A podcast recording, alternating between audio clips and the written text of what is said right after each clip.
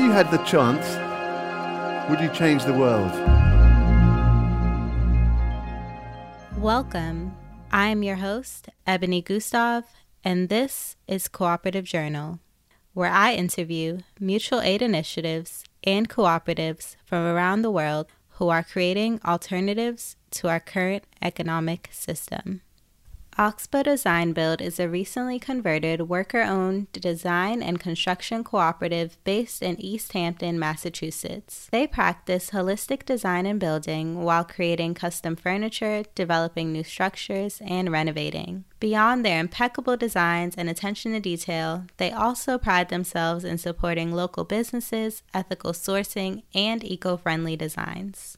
In this episode, I speak with member owner and project manager Carl Woodruff about their transition to a worker cooperative, what it means to be a holistic design and build company, peer to peer networking, collaboration with other co ops, some of their past and future projects, and how we can design to be in alignment with community and environmental needs. Hello, Carl. Welcome to the podcast. I'm so grateful that you reached out to me to tell the stories of some of the worker co ops that you're connected with and the importance of collaboration between co ops. I know the Cooperative Support Network was instrumental to the development of Oxbow Design Build Co op.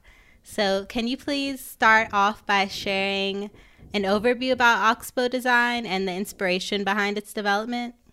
Definitely. Thank you for that. Thank you for having me. Um, when we started Oxbow, we, we actually knew from the outset that we wanted to be a worker co-op. Uh, we didn't know exactly what that was going to take. And so we really got off the ground with a couple of big projects that, you know, really got us started building and then started figuring out how to run as a worker co-op after the fact. And, um, you know, I think that that process uh, really informed how much um, the support from VOC and from other partners in our conversion really helped us out because by the time we were converting, we already had a lot happening. We already had a lot in the works. And I think that, you know, in terms of why we were really interested in being a worker co-op, um, the inspiration was there. It was really just that we were each individually coming from work experiences where we felt like we were, as employees, distanced from the work that we were doing and didn't really feel like we had the sense of ownership and um, participation that we really wanted to have. And so creating that environment was really important to us, both for ourselves personally and for all of the people who would work with us. Nice. Well, can you speak a bit about the work that Oxbow Design Build does and the project that really launched you guys? Yeah, so the project that launched us was very unique. I doubt we'll do one like it again. It was a indoor hydroponic park. It was a very experimental project. Uh, the uh, without getting into it too much, there was a lot of different components that we had to be thinking about. So there was both the construction of the physical space, so just creating a space that was inviting and well built and was set up for the programming that would take place there. And then there was also this really pretty involved component of designing hydroponic systems that would operate within the space and both be effective to grow produce and other types of plants, but also really contribute to making the space interesting and enjoyable. Um, the fact that all of that happened to be taking place in an old mill building that was being repurposed uh, really added another layer of trying to um, respect and bring in the history that that type of architecture has in general and to the town that we're in in particular. So it was a very ambitious project for us. Uh, we certainly didn't think that we would have started off with such a large or involved project, but it really, I think, in a lot of ways set the tone for how the company developed because we we do a lot of different things now. We we do residential design and construction. We do commercial design and construction. We work on houses and restaurants and dispensaries and other types of commercial spaces. But we also do a lot of um, shop work and systems work. And so we, uh, I think where we really excel is where we have the opportunity to design a space both from the broad strokes of building the structure and you know the roof and the walls and also into the real details of what sort of programming is going to be happening in that space and how we can build millwork and cabinetry and furniture and different types of fixtures that really make that space perform well. So I guess uh, in short, we do we do a little bit of everything at this point. That indoor hydroponic park reminds me of something that they're trying to do in New York called the Low Line. They did a pilot version of it, and it basically was an underground indoor park, but it didn't focus on um, producing food. So I think that this initiative that you guys did is really unique, especially it being in an old mill building. But with the low line, eventually they plan on turning an abandoned subway into um, an underground park, which maybe could evolve into some type of uh, food production project. Not sure how sanitary that would be, but that reminded me of it. The projects that you work on and the process that you go through uh, in terms of programming and um, the materials that you use are all very intentional. Um, and I think that speaks to how you guys have defined yourself, which is as a holistic design build company. Can you please explain what that means to Oxbow? Yeah, so it's you know what, what it means to us is really that we we will work to one degree or another on everything that's required to bring the project to completion. So, you know, a lot of builders or designers will really focus on one particular specialty and they'll really fill one niche. And, and you know people can do that very well and that's a model that works well in its own right. But something that we've found is that a lot of times that leaves the client without enough direction to really bring together what they want um, because they'll work with you know one contractor or one designer who will really help them flesh out one part of the project but then there'll be some other whole piece of it that they aren't involved in and the client has to do a bit of work on their own to sort of figure out how to bring that all together.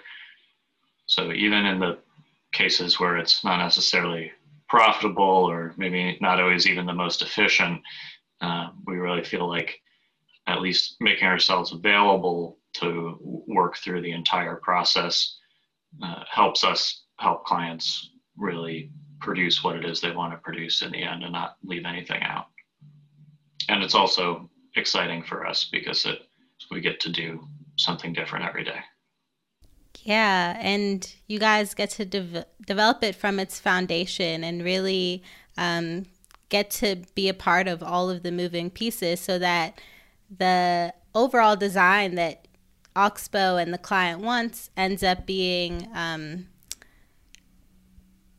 I guess, uh, more coherent instead of sourcing ideas from different places. Um, and speaking of sourcing, you guys are also very intentional about where you get your materials from.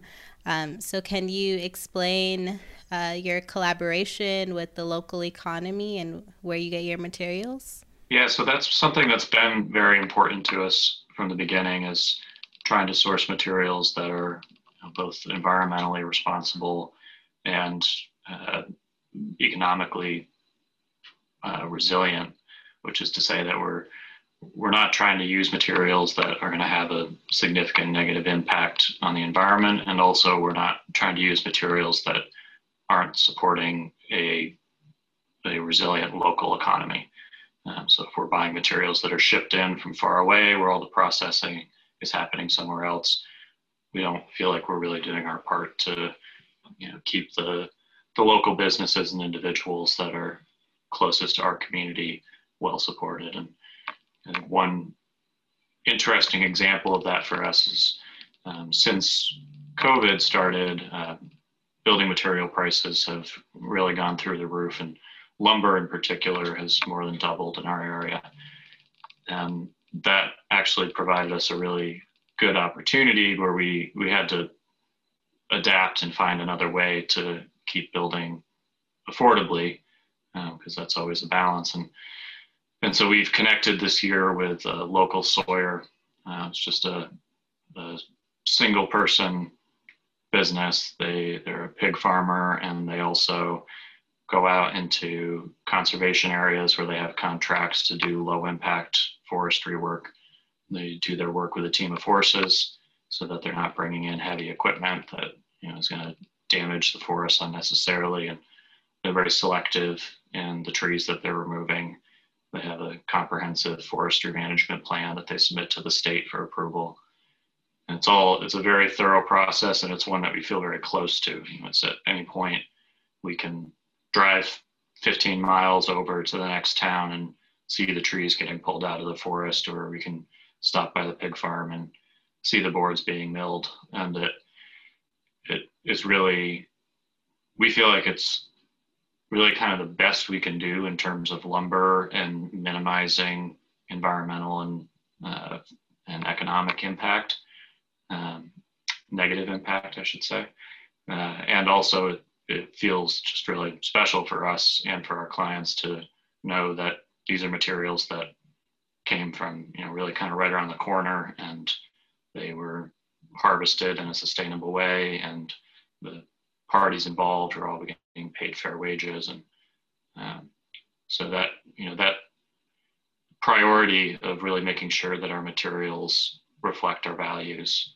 is something that we feel very strongly about and um, feel very fortunate to be in an area that supports uh, those priorities as well that's awesome i love that you guys are um, supporting a very tiny business too. So you can get essentially lower prices because he knows that you guys are like a solid partner and you'll keep coming back. Um, and I think it also speaks to um, the transparency that people usually um, gravitate towards cooperatives for.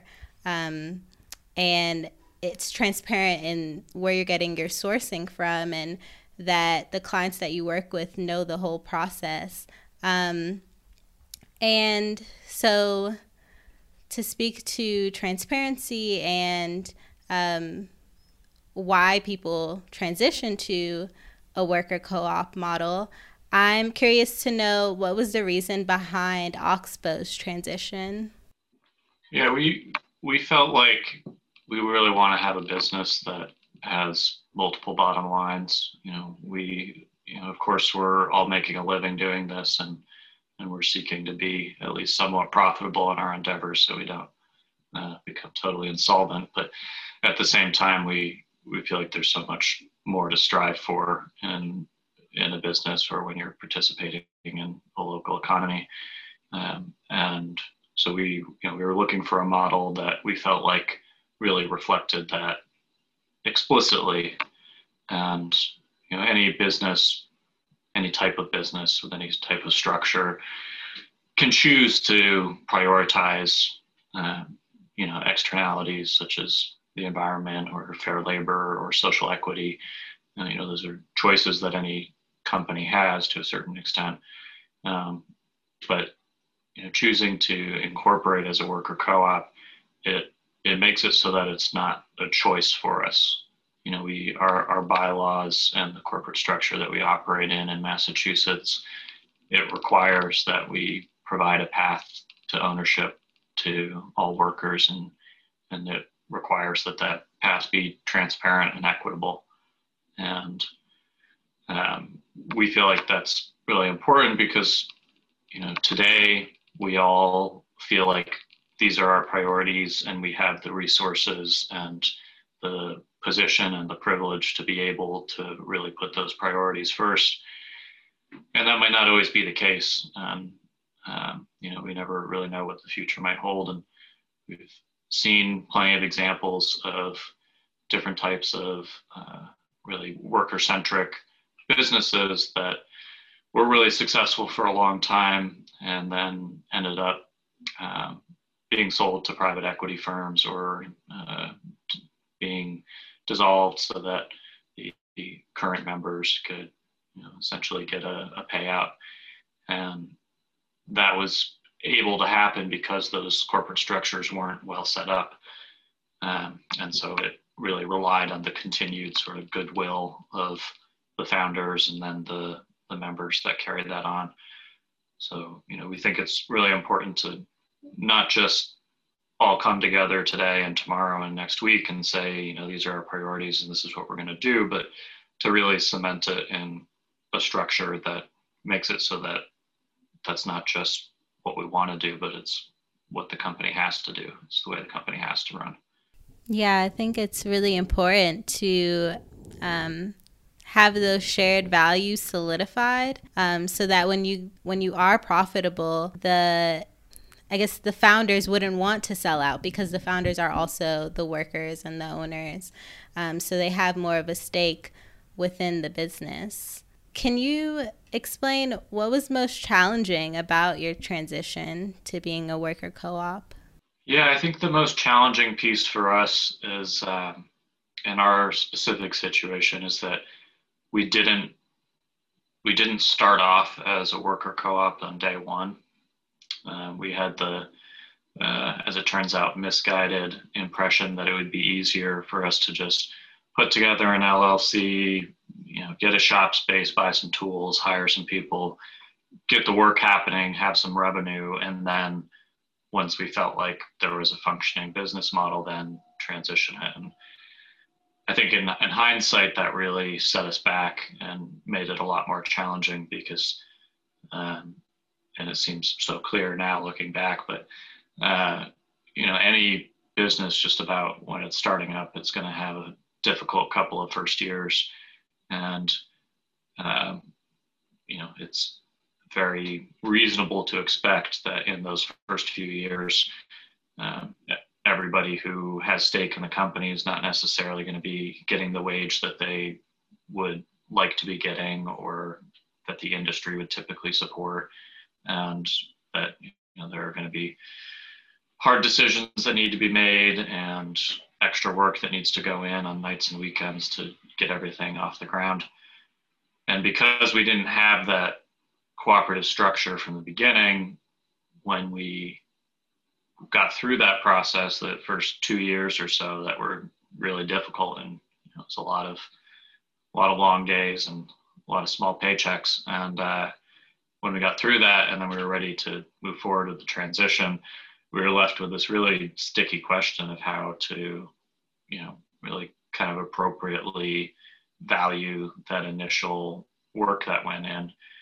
Uh, and not just for us as the founders, but also for people who, you know, were employees with us just about from day one and are now also owners. And so we had to, you know, we took we took some models that were out there as terms of bylaws and transition structures.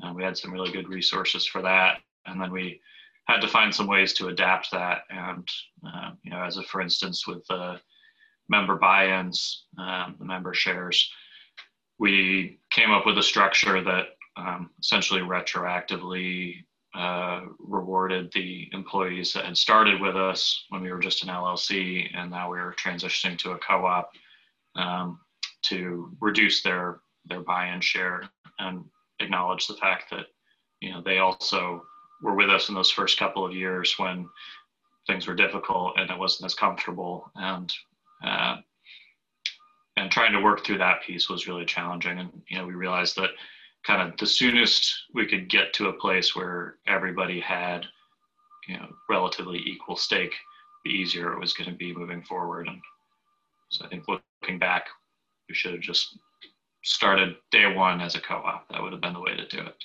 but we got through it in the end. I think that's um, an interesting model to use. Is uh, I guess transferring sweat equity to a lower amount in member shares. That's really interesting. And to support you in your transition, you guys had access to uh, the Valley Alliance of Worker Co ops. Um, can you explain what kind of support they gave you and maybe some other support that you've received from cooperatives?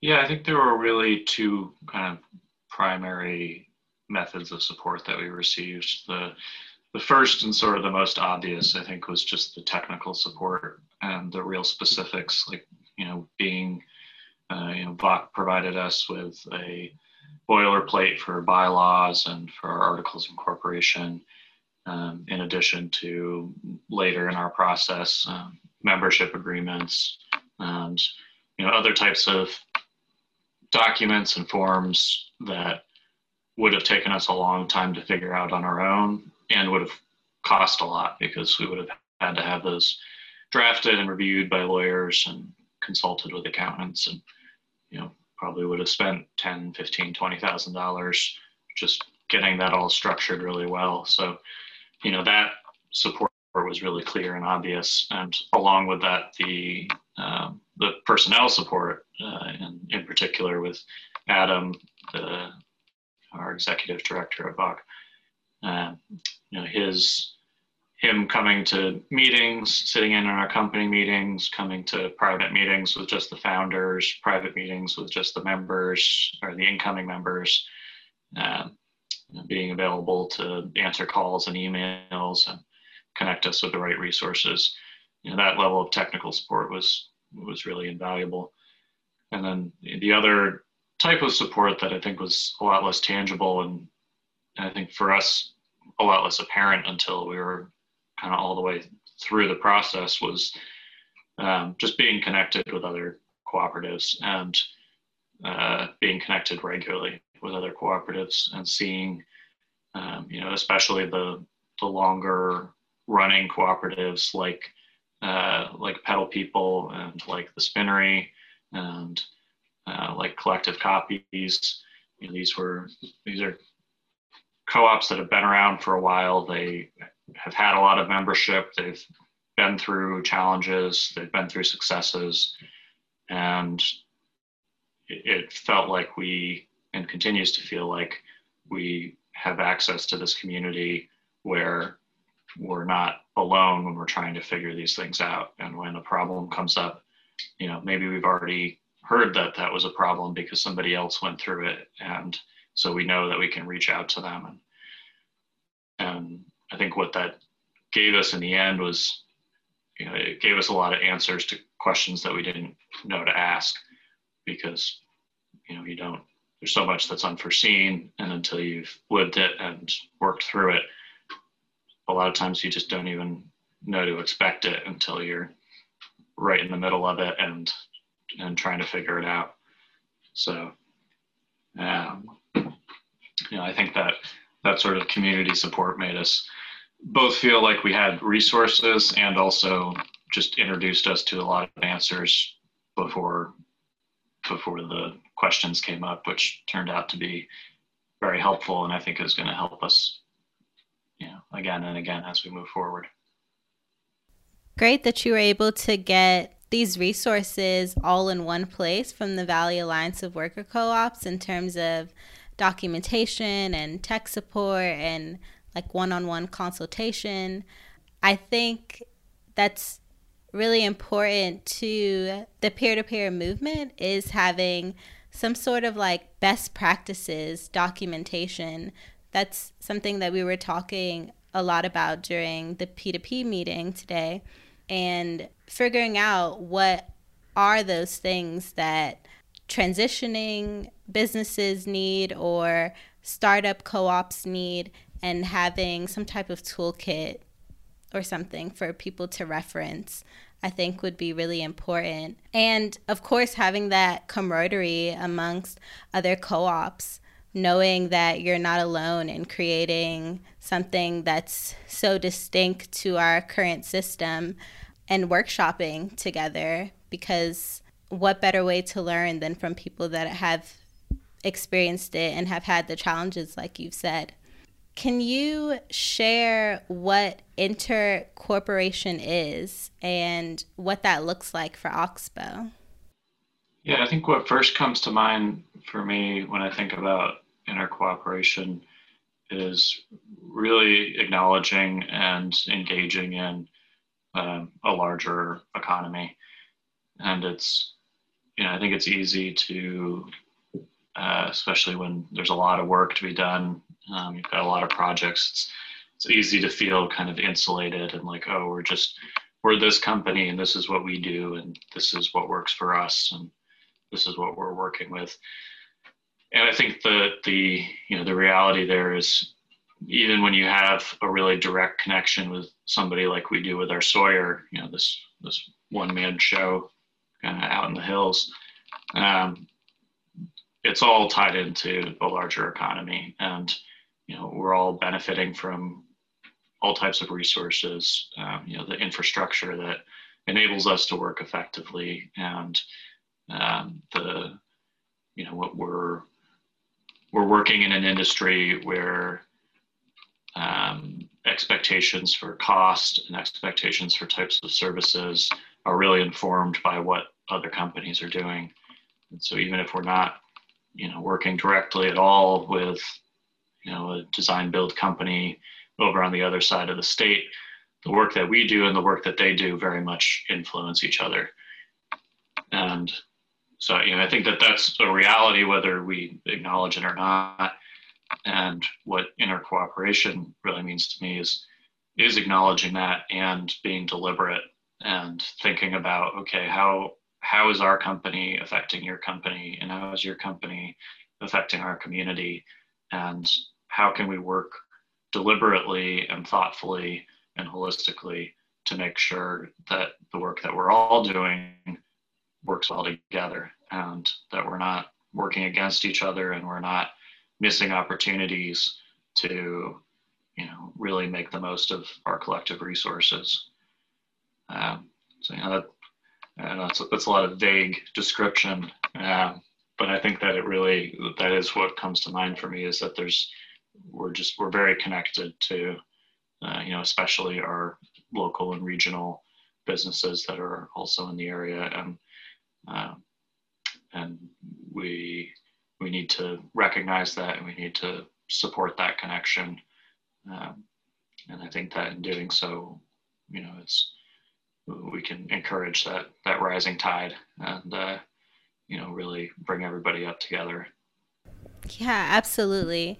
I think that speaks to creating a shift from competition to inter co- cooperation um, and especially when it comes to intercooperation outside of just your immediate local economy, because essentially we all should be working towards something that is benefiting the greater whole, that's benefiting our environment and um, community members. So, again, sharing best practices with each other on how we can develop our own our develop our businesses that are supportive um, to our own locales, I think is really important. And so when I think of intercooperation, I also think of um, cooperation between co ops. So, can you share how Oxbow has worked with other co ops? Yeah, absolutely. Uh, and also, just before moving on, I, I, definitely appreciate that you bring up that um, really important point of not just being involved in our local communities and our uh, you know our regional communities, but being involved in a broader community because I do think that is very important and, and especially as we seek inter cooperation locally, we make sure that we're not creating an insulated um, you know bubble that isn't connected to broader communities and global communities. Uh, so thank you for for bringing that up.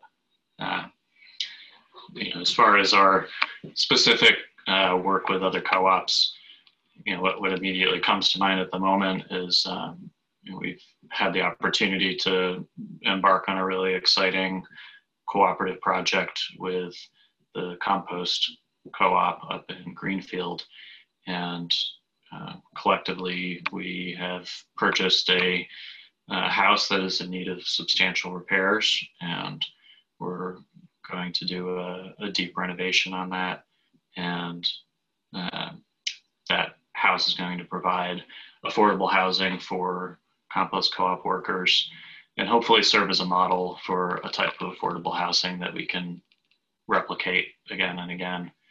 Um, so that's been a really exciting project and um, and it you know beyond just the sort of specific work that that is entailing in terms of creating this affordable housing for you know these the specific community um, it's also been really encouraging because it's been connecting and reconnecting us with a lot of uh, you know a lot of local individuals and and companies and so you know we've um, we've been reaching out to city councilors and other community organizers who've been very supportive and have been helping connect us with other efforts.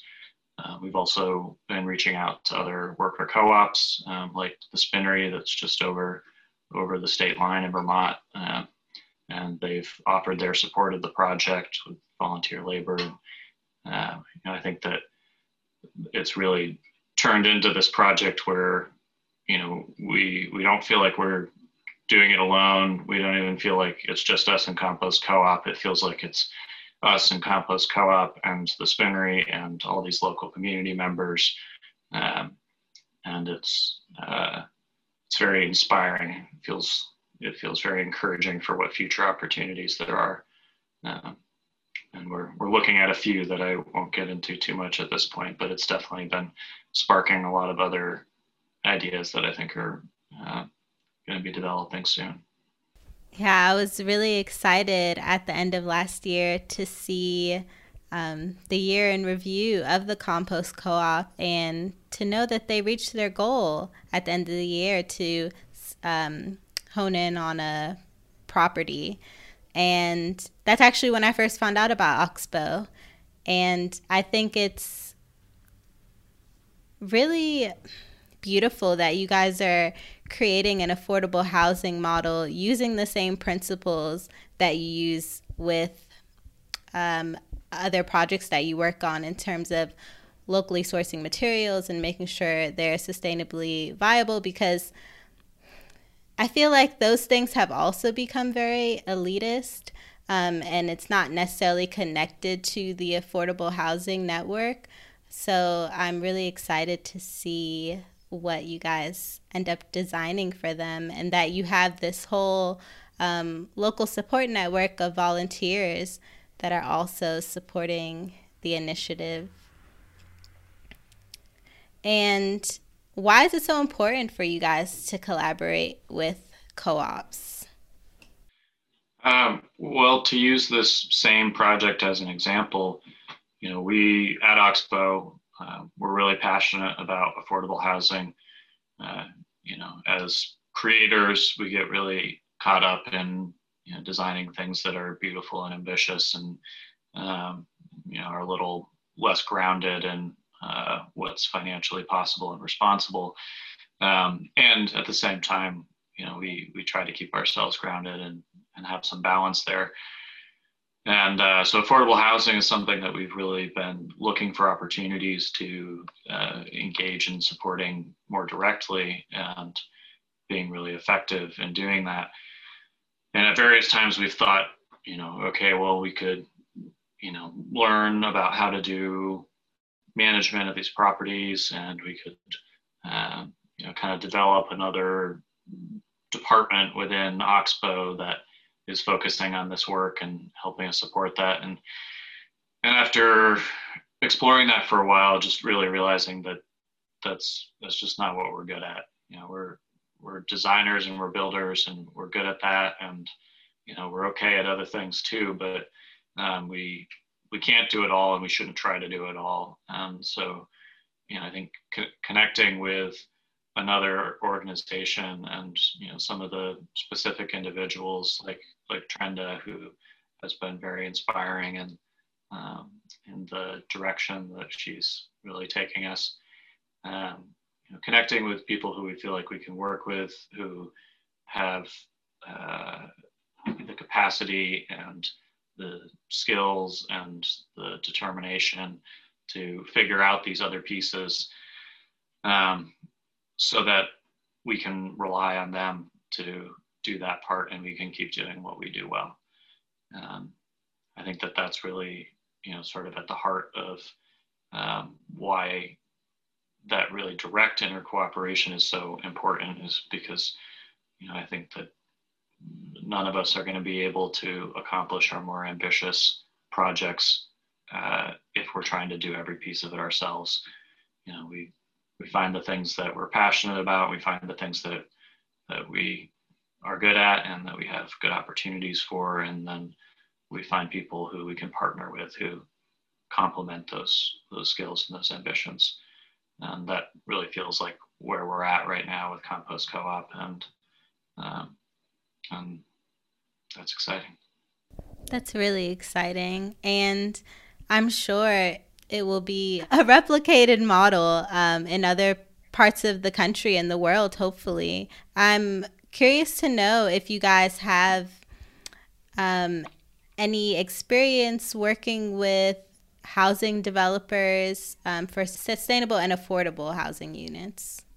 We have a little bit of experience with it, and um, uh, and to be honest, the the models that we've been connected with directly, we feel like don't um, don't really do enough, uh, and so that's part of why we feel like we haven't um, haven't really gotten off the ground uh, yet before this project. Um, as you know, you know, you brought this up just a few minutes ago. You know, there is this real access issue that's imposed on um, sustainable building, and there is this uh, there's this expectation that has been created that you can't build sustainably and you can't build um, you know with with good resilient design and still have it be affordable. It it's you know been commodified like so many other things.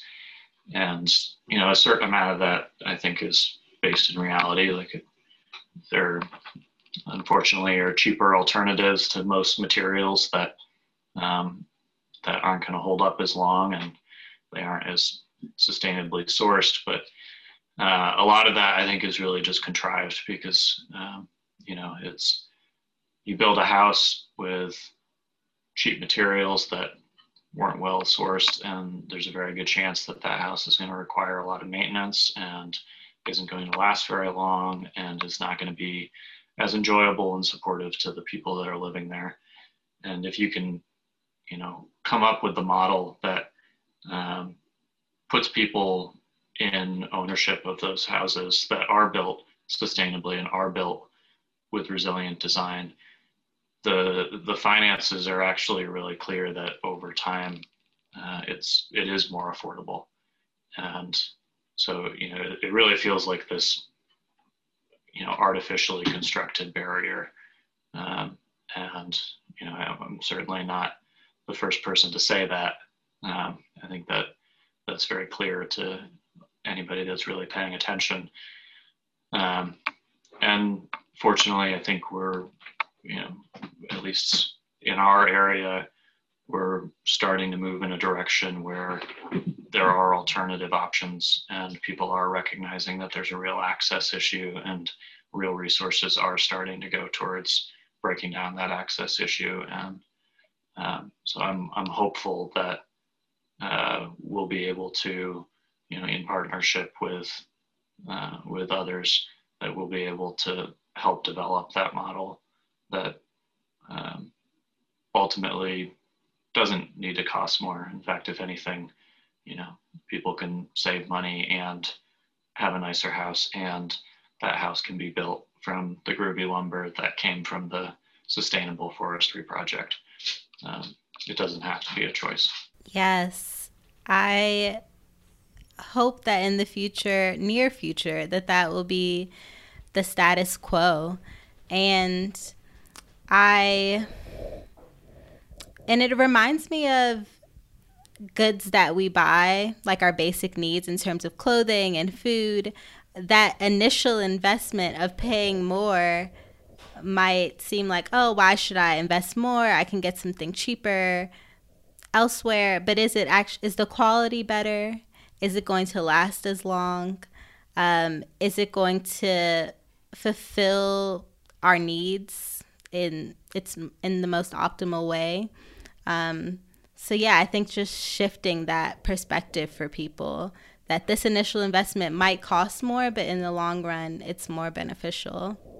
So, what other projects are you guys currently working on other than the collaboration with the compost co op?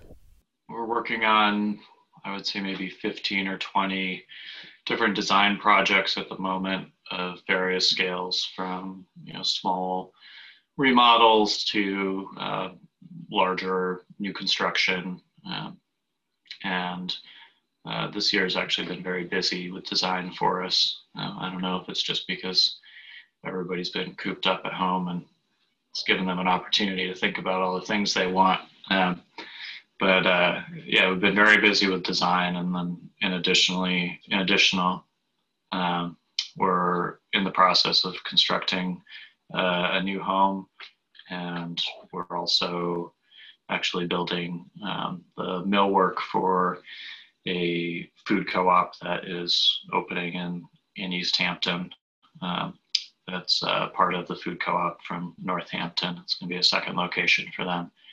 Um, that's actually been another another uh, interesting point in our cooperation for us. We have been excited to work with them, and um, we're providing some discounts on our services to them as as a fellow co-op, and we're in conversation with them about um, ways that we can work together to support the community here.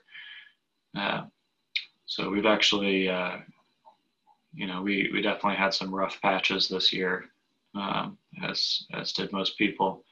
Um, but at the moment, we're uh, we've managed to get busy again.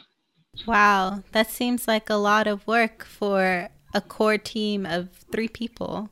I know you have some other people on your team as well, though, right? Yeah. So actually, at this point, um, and uh, our website is sadly outdated. But um, uh, at this point, there are six owners. Um, so three uh, people who were previously employees of Oxbow LLC are now um, fellow member owners of Oxbow Co-op.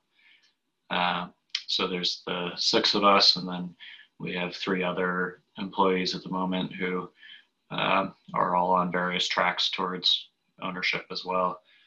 Uh, and then we're actually looking to hire probably for at least two more positions in the near future to keep up with some demand. Well, I'm so happy that business has been going well for you guys in the past year because can't say the same for a lot of businesses. So, I'd like to wrap this up by knowing how you envision a changed world through the lens of design. Wow.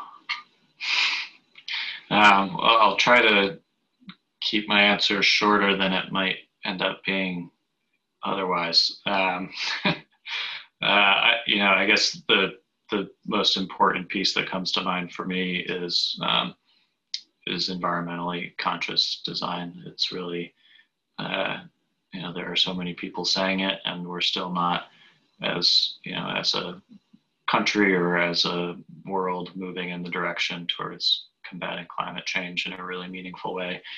And uh, I think a lot of people don't realize how substantial um, home construction is and that. And, you know, especially when we talk about materials like Portland cement, um, you know, it's just just about the worst material you could participate in environmentally. And, and unfortunately, um, you know, for a lot of parts of the world, there aren't very many alternatives. Uh, and that's, again, that's uh, something that's been constructed um, by the, uh, you know, companies selling cement. This isn't an issue that has natural barriers that we can't overcome. So I think you know really looking at a building typology that relies on renewable materials, renewable energies. Um, there's no reason why, as communities, we shouldn't be moving towards, uh, you know, carbon neutral or even, um, uh, you know, carbon negative communities. Um, so I think that, you know, design have two very important roles in that. One is the you know the real technical aspect of figuring out the technologies that enable that, and then the other is uh, selling it to everybody because it's uh, it's not what a lot of people are used to, um, you know, especially the you know the older generations coming out of the uh, era of vinyl siding and asphalt roofs and coal plants. Um, you know, it's understandably a lot of people just aren't familiar with that typology and uh, for a lot of people. If you're not familiar with the design then it doesn't necessarily appeal to you right away. So i think that there's a real um, imperative there for uh, good and socially conscious and environmentally conscious designers to be thinking about you know how do we make this something that doesn't just work technically but also that people are going to buy into in a real way. Um, yeah, I think that's that's probably the big one. Yeah, I think education is so important in relation to what you were just talking about and the idea of cooperation in general. Um, to have people realize that there are these better alternatives that shouldn't even be an alternative, that it should just be what we buy into. I think is really important. So, how do we get this knowledge to the average person that sustainable design is not just better for your well being, but also the well being of the planet. So, thank you so much, Carl, for sharing all of your knowledge and experiences with me and the listeners. I really appreciate you taking the time to speak with me. Thank you, Ebony. I really appreciate this as well. Thank you so much for tuning into this episode. I'm on a mission to get these little known solutions out to as many people as possible. So please help me by sharing, leaving a like, and a review. If you would like to stay in the loop about future episodes, please subscribe to the podcast or my newsletter at cooperativejournal.com. Because I didn't say save the world, I said change the world, improve it make it better than we find it.